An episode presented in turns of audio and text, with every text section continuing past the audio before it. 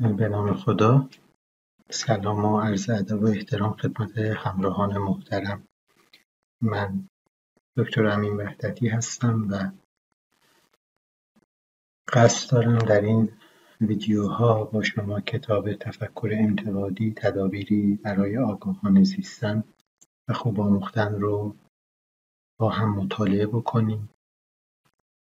علت اینکه این کتاب رو انتخاب کردم این بود که من با موضوعی به نام critical writing روبرو شدم در هفته های گذشته و وقتی که پی موضوع رو گرفتم به این کتاب تفکر انتقادی رسیدم و به نظرم کتاب خیلی خوبی اومد. من تا حالا نخونده بودمش و تصمیم گرفتم شروع به خوندن بکنم و فکر کردم که اگر با دوستانم همزمان بخونیم هم برای من بیشتر می‌تونه مفید باشه و هم برای همراهانم برنامه‌ای که برای مطالعه این کتاب تدوین کردم از تاریخ 11 فوریه یا 23 بهمن شروع شده و تا 16 و تا 22 جون یا 9 تیر ماه 1403 ادامه خواهد داشت. هر هفته یک فصل از کتاب رو مطالعه خواهیم کرد و کل کتاب 19 فصل هست فصل اول عنوانش متفکر منصف هست امروز با هم فصل اول رو خواهیم داشت و در ادامه هفته بعد فصل دوم.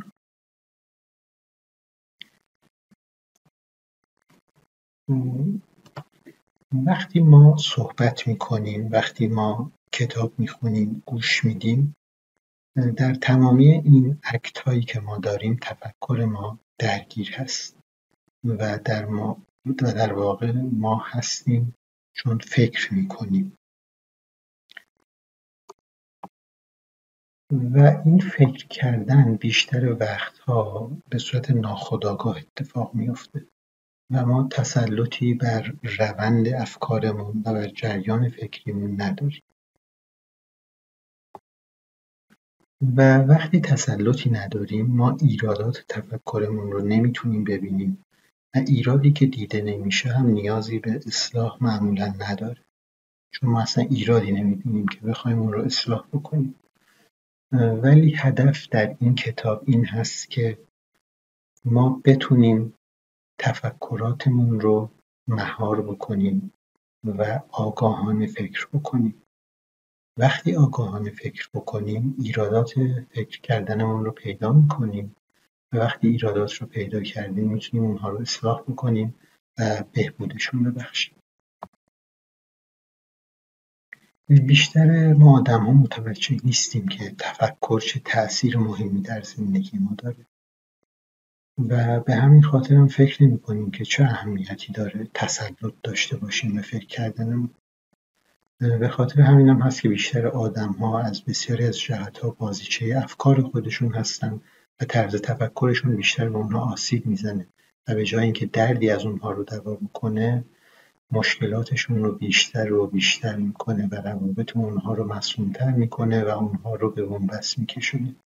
در این کتاب ریچارد پول و الیندا الدر سعی کردند که ما رو با مسلط شدن بر نحوه تفکراتمون آشنا بکنن و به ما کمک می‌کنن تا افکارمون رو احساساتمون رو تحت کنترل خودمون داشته باشیم. و اون رو طوری پرورش بدیم که در خدمت خودمون و در خدمت بهروزی دیگران باشه.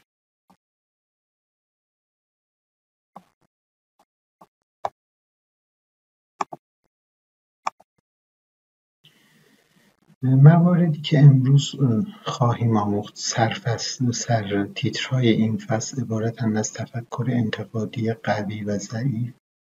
منصف بودن مستلزم چیست؟ های یک متفکر منصف چی هستند؟ تشخیص همبستگی فضایل فکری و در نهایت خلاصی از فصل رو خواهیم داشت.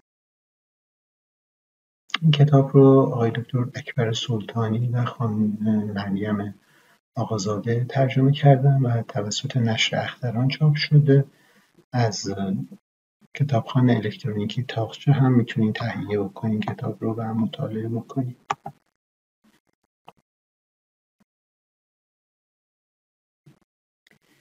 تفکر انتقادی شامل مهارت‌های ذهنی بنیادینی هست که این مهارت‌ها رو میشه برای رسیدن به دو هدف متفاوت به کار برد. یکیش خودمحوری هست و دیگری انصاف ورزی. متفکر منتقد می‌تونه به یک دیکتاتور مثل آدولف هیتلر تبدیل بشه یا به یک شخص آزادی خواهی مثل نلسون ماندلا.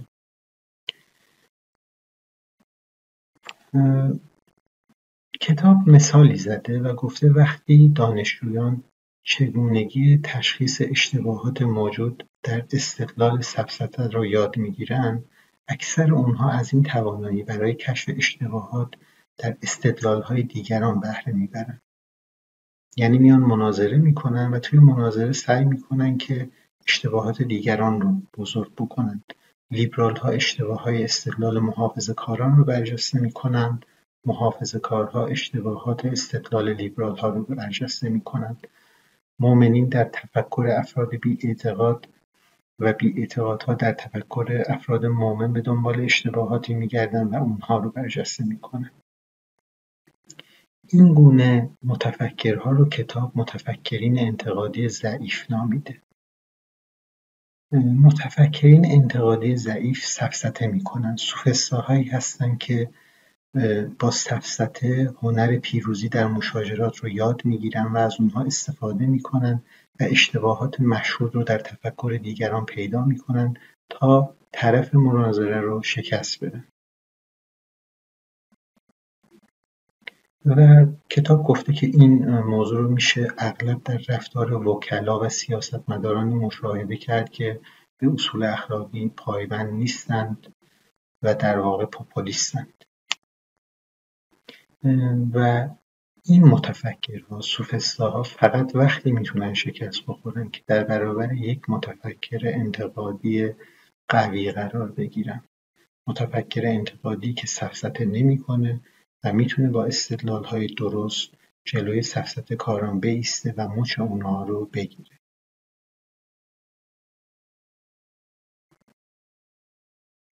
ویلیام سامنر گفته که متفکر انتقادی قوی رو نمیشه ترسوند. به سختی چیزی رو باور می‌کنه. بدون تعصب هر چیزی رو ممکن می‌دونه. منتظر به دست آوردن مدرک میمونه شواهد رو میسنجه و در برابر موضوعات همسو با تعصبات شد مقاومت می‌کنه. و مهمتر از همه متفکر انتقادی قوی آدم منصفی مسئولانه فکر می‌کنه سعی می‌کنه نظر دیگران رو درک بکنه و آماده گوش دادن به استدلال هایی هست که اونها رو قبول نداره. و زمانی که با منطق قوی تری مواجه میشه نظر خودش رو تغییر میده و به جای استفاده از تفکر خودش برای قانع کردن دیگران و فرار از حقیقت به شیوهی مسئولانه و اخلاقی از تفکر خودش بهره می‌گیره. تفکر انتقادی قوی مستلزم اینه که همزمان با یادگیری مهارت‌های فکری بنیادین منصف بودن رو هم یاد بگیریم و اون رو در تفکر خودمون تمرین بکنیم.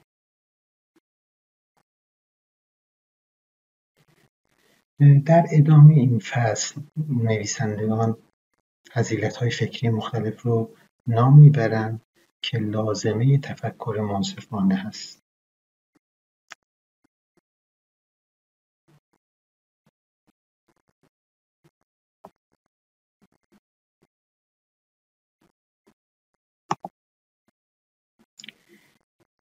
این ویژگیها های یک متفکر منصف عبارتند از صداقت فکری، تواضع فکری، استقلال فکری، عدالتخواهی، همدلی فکری، پشتکار فکری، شهامت فکری، انصاف فکری، اطمینان به عقل که در ادامه تک تک اونها رو کتاب نام برده و توضیح داده.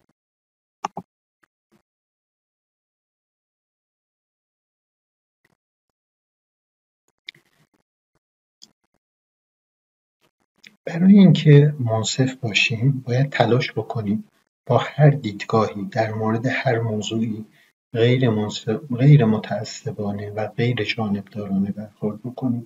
این امر متضمن آگاهی از این حقیقتی که ما به واسطه طبیعت خود درباره نظرات دیگران پیش داوری داریم و اونها رو در دو گروه مطلوب و نامطلوب دسته‌بندی می‌کنیم. برای عقاید مخالف ارزش کمتری قائل میشیم. و برای عقاید موافق ارزش بیشتر.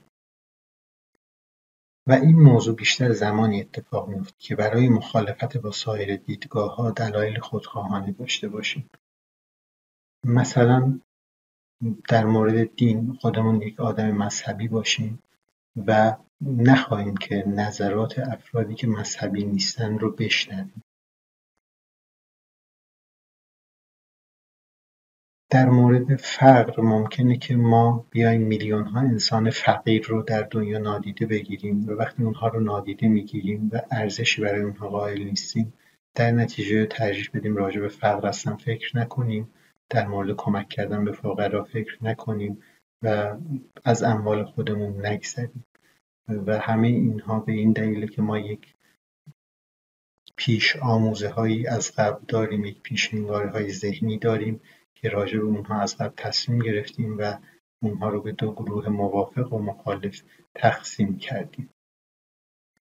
منصف بودن یعنی اینکه با تمامی نظرات به صورت مساوی برخورد بکنیم به احساسات یا منافع خودخواهانه فرد دوستان جامعه یا ملت تکیه نکنیم.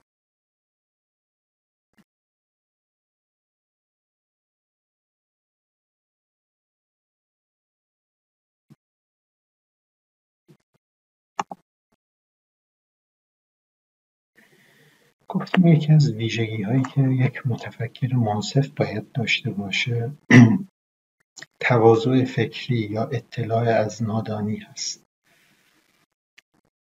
یعنی بدونیم که ممکنه ما هم نمی‌دونیم و به این نادانی خودمون اشراف داشته باشیم.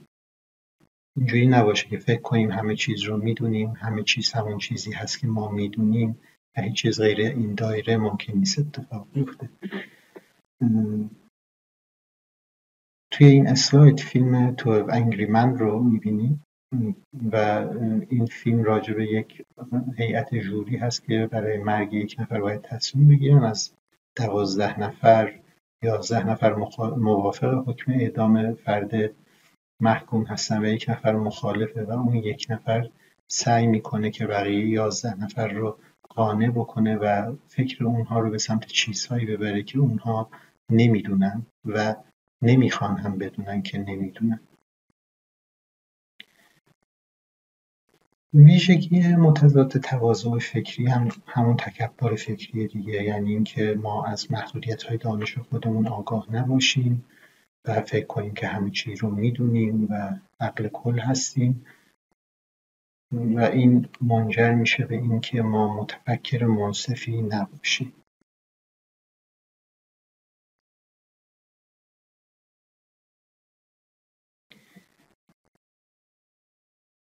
وقتی که از یک موضوع مورد قضاوت بی اطلاع هستیم نمی‌تونیم قضاوت منصفانه بکنیم.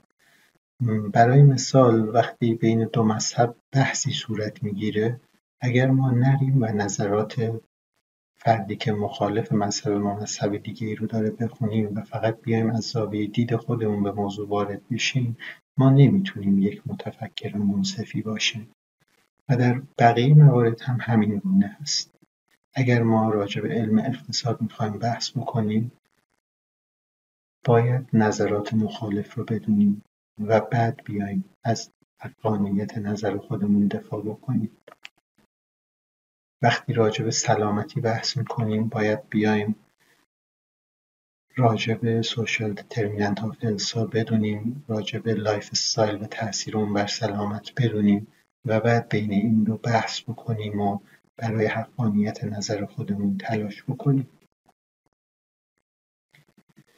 تواضع فکری برای تفکر سطح بالا ضروریه چون آگاهی یافتن از نادانی ها علاوه بر اینکه کمک می‌کنه متفکر منصفی باشیم باعث میشه که تفکرمون از سایر جهات مختلف هم پیشرفت بکنه و مطالعات بیشتری داشته باشیم و ما رو قادر می‌کنه که تعصبها، باورهای غلط و عادات ذهنی رو تشخیص بدیم و اونها رو کنار بذاریم.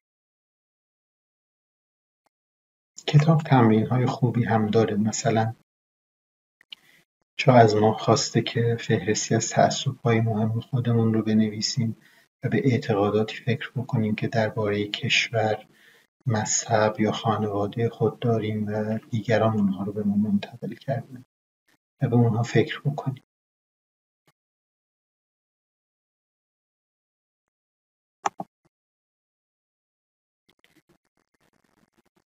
شهامت فکری یعنی مواجهه و برخورد منصفانه با ایدهها، باورها یا دیدگاههایی که فرد نسبت به اونها احساسات منفی شدیدی داره و قبل از این به طور دقیق به اونها گوش نداده. شهامت فکری وقتی به کارمون میاد که ایدههای خطرناک یا پوچ از نظر جامعه از نظر منطقی قابل قبول به نظر بیان ها و باورهایی که به مردم تلقی میشن باید بدونیم که گاهی می‌تونن غلط یا گمراه کننده باشن.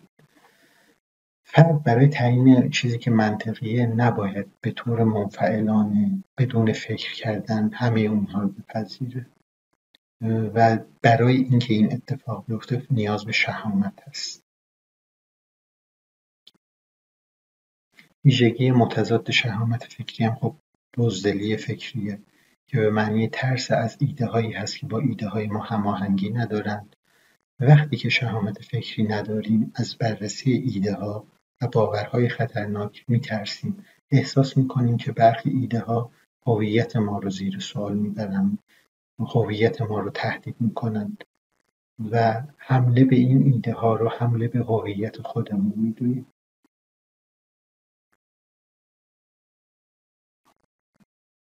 مثلا ممکنه فرد بگه من آدم کاری هستم من سوسیالیست هستم من ملحد هستم. و وقتی که کیستی خودش رو بر حسب تعهدی احساسی به باوری تعریف می‌کنه یه ترس درونی رو تجربه می‌کنه. از اینکه این باور زیر سوال بره. چون زیر سوال رفتن این باور در حقیقت زیر سوال رفتن خودمونه. و در ذهن ما این ترس شدید یک مانع هست در راه اینکه متفکری منصف باشیم و بتونیم های مخالف رو بشنویم بپذیریم و اونها رو باور بکنیم. دلیل دیگه برای کسب شهامت فکری غلبه بر ترس از ترد شدن از افرادیه که باورهای خاصی دارن. در قبیله ای باور خاصی رایجه. یک نفر نمی‌خواد اون باور رو داشته باشه. یک نفر به این نتیجه رسیده که اون باور خطاست. اون فرد باید شهامت داشته باشه و بتونه بپذیره که در صورتی که این رو ابراز بکنه از اون قبیله ترد میشه. و این مستلزم شهامت فکریه. و اگر شهامت فکری نباشه فرد هرچی قبیله بگر رو بپذیره دیگه فرد نمی‌تونه یک فرد متفکر منصف باشه یا متفکر نقاد باشه.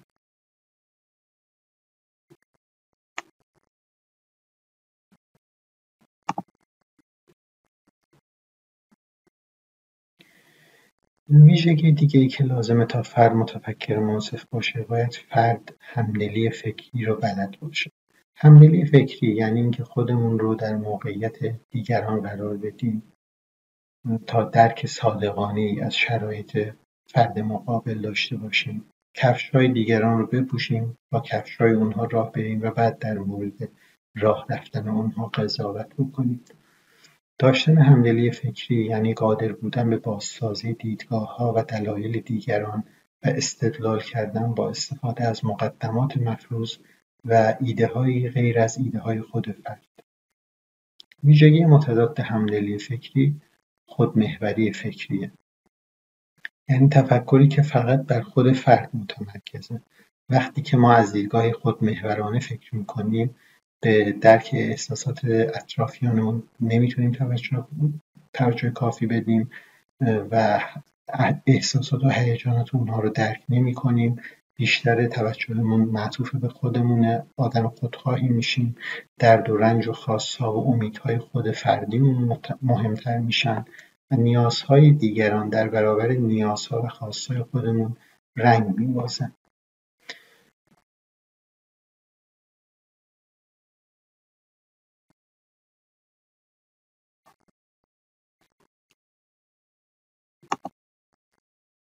ویژگی ویژگی بعدی ویژگی صداقت فکری هست. صداقت فکری رو میشه صادق بودن نسبت به تفکر خودمون و پذیرش معیارهایی تعریف کرد که فرد انتظار داره دیگران اونها رو رعایت بکنن. همچنین به این معنی که فرد همون معیارهای سختگیرانه رو در مورد شواهد مربوط به دیدگاه مخالف داره برای خودش نیز قائل بشه یعنی اگر قوانینی رو پذیرفته برای اینکه متفکر منتقدی باشه همون قوانین رو وقتی طرف مورد مناظره در قبال ایشون اجرا می‌کنه ایشون بپذیره. و نه که نه من این قواعد رو فقط برای طرف مناظرم دارم خودم این قواعد رو در درون این قواعد نمی اگر بین عمل و فکر ما تناقض وجود داشته باشه دیگه نمی‌تونیم متفکر منصفی باشیم و یک متفکر درو خواهیم بود و این شکلی از یک بیعدالتیه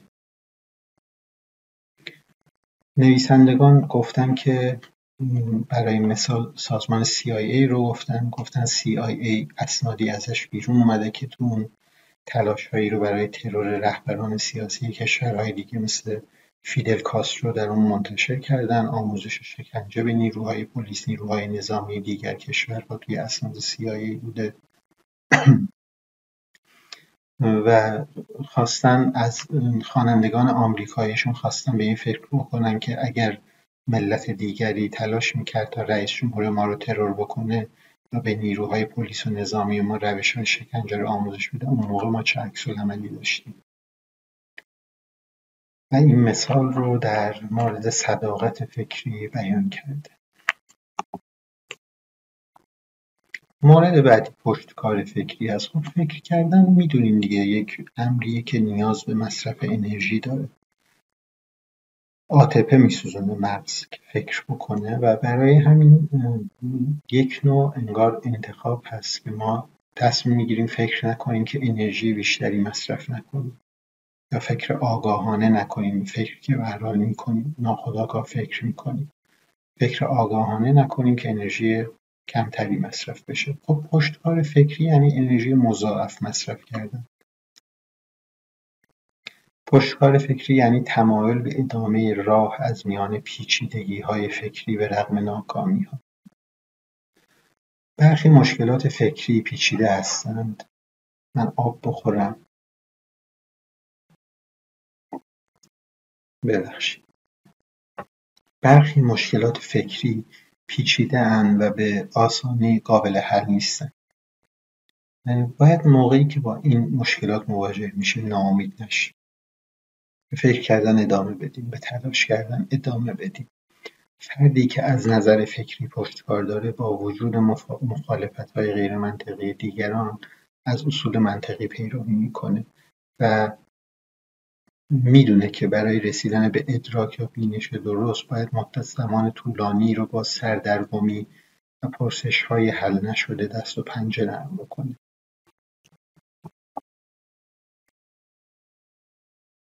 فردی که از نظر فکری سست و تنبله در برابر رنج یا ناکامی فکری قدرت تحمل کمی داره. اما سوالی که شاید براتون پیش بیاد اینه که فقدان پشتکار فکری چطوری می‌تونه باعث بشه که متفکر منصف به وجود نیاد؟ چجوری می‌تونه مانع از انصاف فکری بشه؟ برای درک دیدگاه های دیگران باید فعالیت فکری انجام بشه. در صورتی که این دیدگاه ها با نظرهای ما متفاوت باشند یا ماهیت پیچیده ای داشته باشند پشتکار فکری باید این رو بیاد و برطرف بکنه. و همونطور که گفتم انرژی بیشتری باید صرف بشه. کتاب مثالی که نوشته گفته فرض کنید شما مسیحی هستین و می‌خواین از دیدگاه یک ملحد صحبت بکنین. تا زمانی که مطالعه نداشته باشین استدلال ملحدان هوشمند رو درک نکرده باشین نمی‌تونین در این دیدگاه منصفانه برخورد بکنین. برخی از ملحدان هوشمند میگه کتابهایی نوشتن و استدلالهای پیچیدهای دارن. بنابراین مسیحیان باید پشتکار فکری کافی داشته باشند بتونن اینها رو بخونن تجزیه و تحلیل بکنم و بتونم با این افراد بحث بکنم پشتکار فکری گفتن که برای تمامی عرصه های تفکر سطح بالا که مستلزم چالش فکری هستند بی نهایت ضروریه.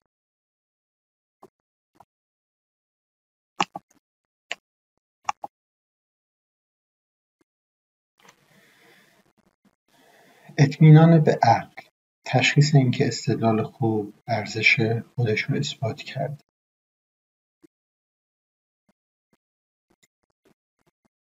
و اهمیت دادن به تعقل و تشویق افراد به گیری درست و مستدل با کمک پرورش استعدادهای فکری و منطقی در دراز مدت منافع فرد و در کل منافع بشریت رو تأمین می‌کنه.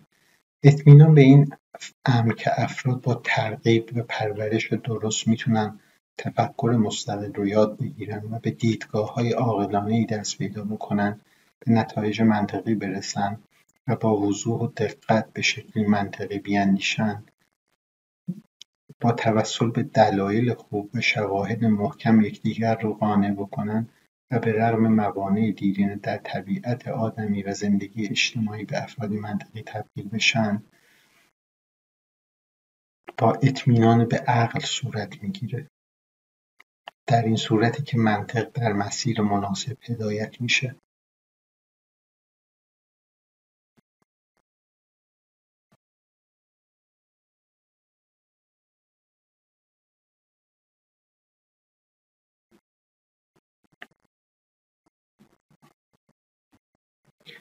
ما در یک جهان غیرعقلانی زندگی می‌کنیم باید این رو بپذیریم که انواع و اقسام باورها و رفتارهای غیرعقلانی در اون رخ میده. برای مثال افراد بسیاری به رغم موفقیت علم در ارائه توضیحات منطقی مبتنی بر مطالعه دقیق. همچنان به مستندهای غیرعلمی رو میارن به طالبینی رو میارن به پزشکی سنتی رو میارن. یا از لیدرهایی تبعیت می‌کنن که اعتبار اونها تواناییشون در تحریک جمعیت و ایجاد اشتیاق کمتر کسی قدرت تفکر سالم رو در حل مشکلات و داشتن زندگی رضایت بخش به رسمیت می‌شناسه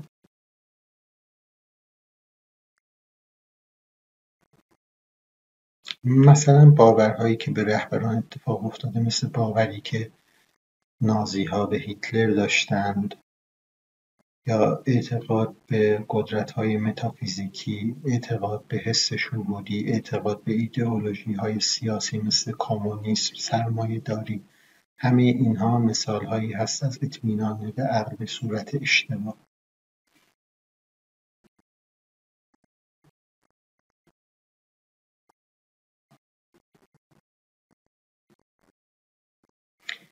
و کتاب گفته که برخی از این مثالها در شرایط خاصی با اطمینان به عقل می‌تونن سازگار باشن. شاید بشه مثالی که زد همین مثالی که در مورد نلسون ماندلا میشه زد یا در مورد مهاتما گاندی. مردم به عقلی اعتماد می‌کنند و یک حرکتی رو بنیان می‌ذارن و به یک نتایجی می‌رسن که باعث ثبت در تاریخ میشه. و باعث پایان استعمار در یک کشور پایان آپارتاید در یک کشور میشه.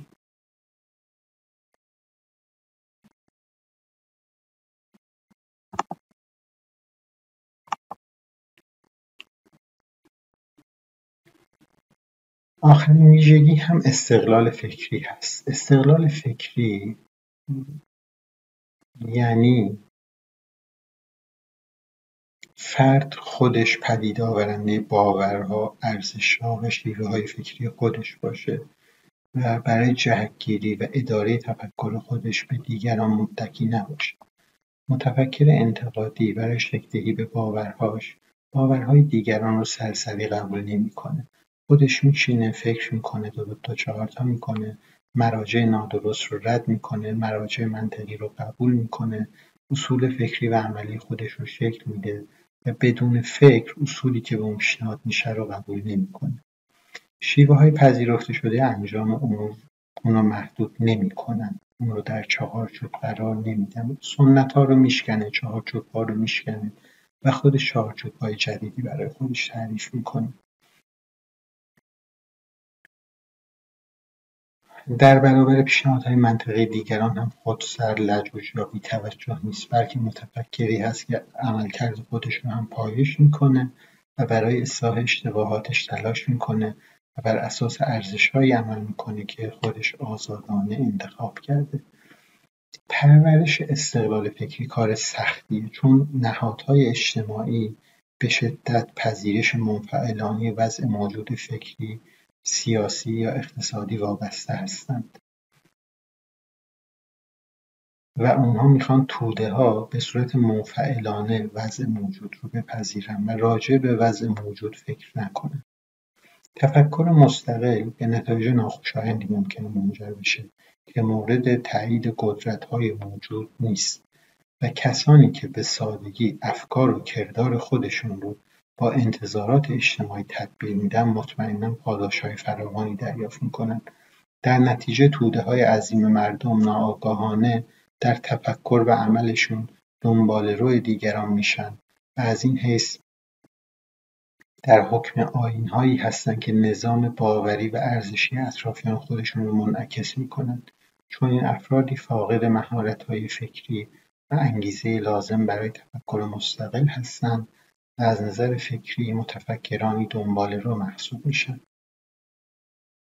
حتی چه بسا افرادی هستند که سالها عمرشون رو صرف می‌کنن مدرک پیشتی در رشته می‌گیرن ولی از نظر فکری دنبال روی بقیه هستند و نمی‌تونن شیوه های تفکری خودشون رو تعریف بکنن و استقلال فکری داشته باشند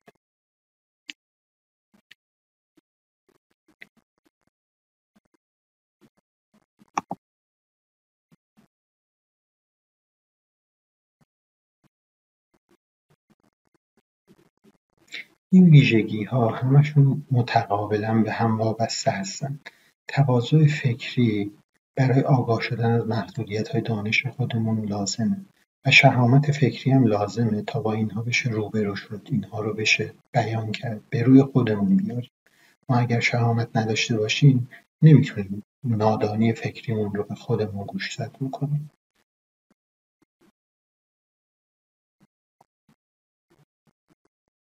عدالتخواهی فکری هم باید انگیزه بخش باشه و برای منصف بودن نسبت به دیدگاههای مخالف باید مسئولیت فکری داشته باشیم.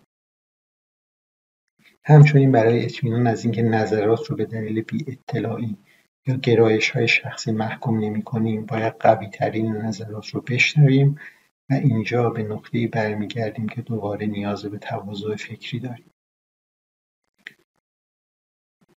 حالا صداقت فکری رو در نظر بگیریم پرورش صداقت فکری خیلی سخته ما اغلب تحریک میشیم تا معیارهای متناقضی برای تفکر تعریف کنیم. برای مثال تمایلات خودمحورانه یا جامعه محورانه ما رو برای قبول اطلاعات سستمون می‌کنن. و برای پذیرش اطلاعات منفی در مورد افرادی که دوستشون نداریم ما رو آماده می‌کنن به همین صورت کاملا تمایل داریم چیزی رو باور بکنیم که منافع خودخواهانی ما رو توجیه می‌کنن یا خواستامون رو متوجه میدن در نتیجه ذهن تمامی ها نوعی گرایش ذاتی به فعالیت با معیارهای دوگانه داره که مساق سوی فکریه. این شیوه تفکر اغلب در پیشرفت مادی کارساز قدرت یا امتیازهای ما رو افزایش میده و خیلی چیزها برای ما به ارمغان میاره.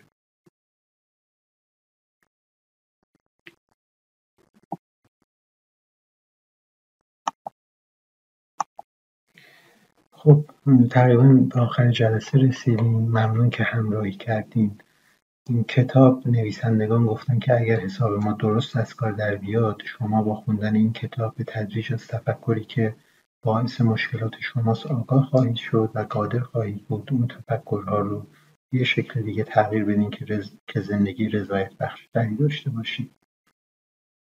و بعدا می‌بینین که یادگیری اثر بخشتر میشه و می‌تونید ایده هایی رو که در کلاس ها یاد می‌گیریم به گونه سودمند توی زندگی خودتون به کار بگیریم گفتن تصمیم با خود ماست. و چگونگی این تصمیم هم تابع طرز فکری که منجر به اون شده اگر فکر کنید که مسلح شدن بر تفکر چندان هم مهم نیست شاید فکر می‌کنین که همکنون تسلط کافی رو دارید و این کتاب قرار نیست کمکی به شما بکنه.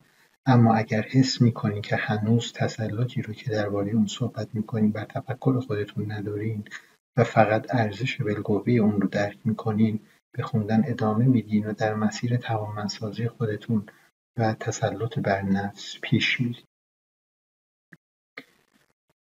یک جمله ای در انجیل هست که این رو به روایت از یکی از کتاب های دکتر شریعتی من میگم. در انجیل جمله ای هست میگه ای انسان ها از راههایی نروین که روندگان آن بسیارند. از راههایی بروین که روندگان آن کمند.